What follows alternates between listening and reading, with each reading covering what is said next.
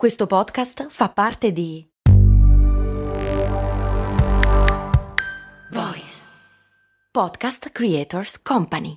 Aspetta, devo fare la spesa, fermati qui all'MD. Ma è un discount. Eh, e quindi? E costa poco. Eh, e quindi? Vuol dire che vende cose che arrivano da chi? Ci sono prodotti italiani. Ah, e vabbè, ma vende tutti i prodotti fatti da chi? Da produttori seri che conosci anche tu. Ah, e allora perché è così conveniente? Buona domanda, ma puoi fare di meglio. E allora perché non ci sono mai andato? Ecco, bravo. Almeno provalo. Bella questa. Da dove vengono i simboli che si trovano sulla radio in mille altri dispositivi? Cioè perché play è il triangolino, stop il quadrato, pausa i due rettangoli, eccetera, chiede Leech.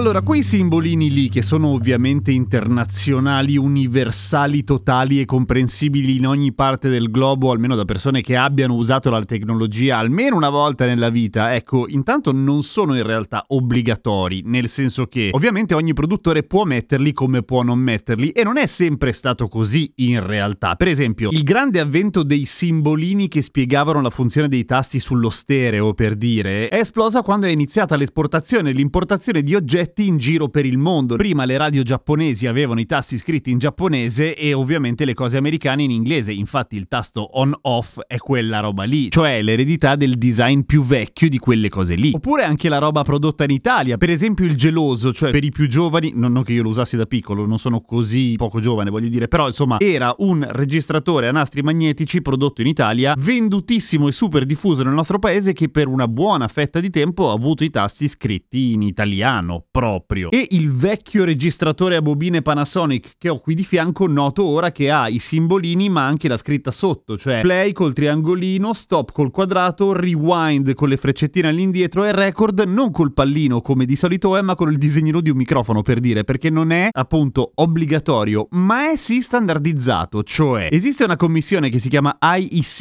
International Electrotechnical Commission. Me lo ridici che non si capisce? Sì, International Electro... Di nuovo? International Electrotechnical Commission.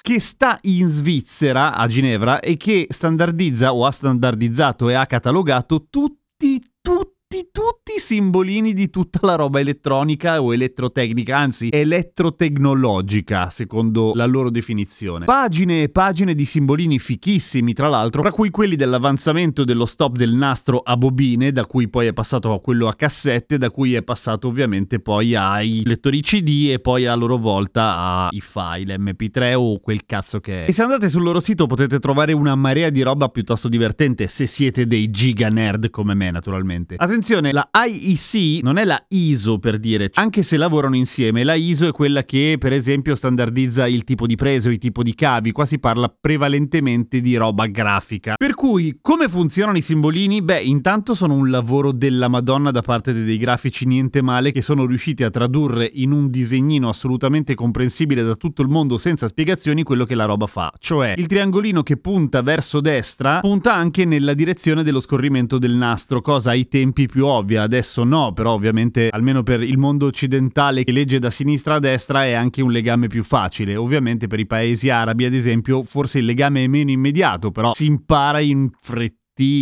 Lo stop dà immediatamente l'idea di qualcosa di statico, di fermo, mentre la pausa, come mi chiede Leach, sono due rettangolini verticali che in realtà derivano da un altro lavoro, cioè da un altro procedimento logico, vale a dire il quadratino dello stop tagliato da quello che in musica si chiama cesura, anche in poesia, cioè il fatto che una roba finisce e continua dopo, via. Per dare l'idea di una roba mista fra uno stop che non è proprio uno stop. Ecco, fra tutti i simbolini della roba elettronica, però quello che secondo me è più interessante, anche perché una volta che lo vedi non puoi più non vederlo, anche se magari non ci avevi mai fatto caso, è il bottone del power oppure dello standby, che se ci fate caso e ce l'avete in mente o andate a guardare adesso qualunque roba elettronica è un cerchio con una righina verticale dentro, che in realtà non è un cerchio, non è una riga verticale, cioè sarebbero uno 0 e un 1, mutuato cioè dal linguaggio binario che sta alla base dell'elettronica e dell'informatica cioè 0 spento, 1 acceso. Più interessante è quando quel tasto in realtà non è lo spegni accendi o il vecchio on off, bensì lo stand by, per cui lo 0 e 1 non sono uno dentro l'altro, ma l'uno attraversa e taglia in due lo 0 per dare l'idea di una roba che è un po' a metà strada. Poi in realtà negli interruttori quelli vecchi, quelli a bilanciere, quelli che trovate ad esempio sulle ciabatte di prese multiple, quelle che hanno il tastone che le accende e le spegne, hanno il cerchiolino per quando sono spente e la righina per quando sono accese. 0 spento, 1 acceso. Easy! L'altra roba interessante che se ci fate caso poi e metti che andate a spulciare i documenti della IEC è che in realtà poste le basi anticamente, anche perché il tasto pausa per esempio è stato inventato negli anni 60 e gli altri vengono ancora prima, e l'IEC a sua volta è stato fatto alla fine del 1800, cioè proprio la commissione. Ecco, dicevo, una volta messe le basi di questo linguaggio simbolico di cose elettroniche, in realtà le nuove funzioni, quelle che non erano prevedibili prima, sono abbastanza logiche e si capiscono subito. Per esempio, i due triangolini verso destra con una righina verticale che gli stoppa, che è lo skip al prossimo brano al prossimo contenuto, che è una roba super intuitiva, è stata una roba che l'hanno dovuto inventare con l'avvento del CD o delle ultime cassette che riuscivano a capire quando finiva il brano, perché prima era una tecnologia impensabile. Però siccome usa quegli stessi simboli lì, o quantomeno la stessa logica di quei simboli, nessuno ha mai avuto il dubbio la prima volta che ha guardato il tasto skip di che cazzo facesse il tasto skip. Era abbastanza ovvio. Per cui i simbolini delle cose elettroniche, in realtà come un sacco di altri simboli, specialmente quelli delle mappe o quelli che indicano le direzioni come negli aeroporti, come abbiamo già visto una volta, sono a tutti gli effetti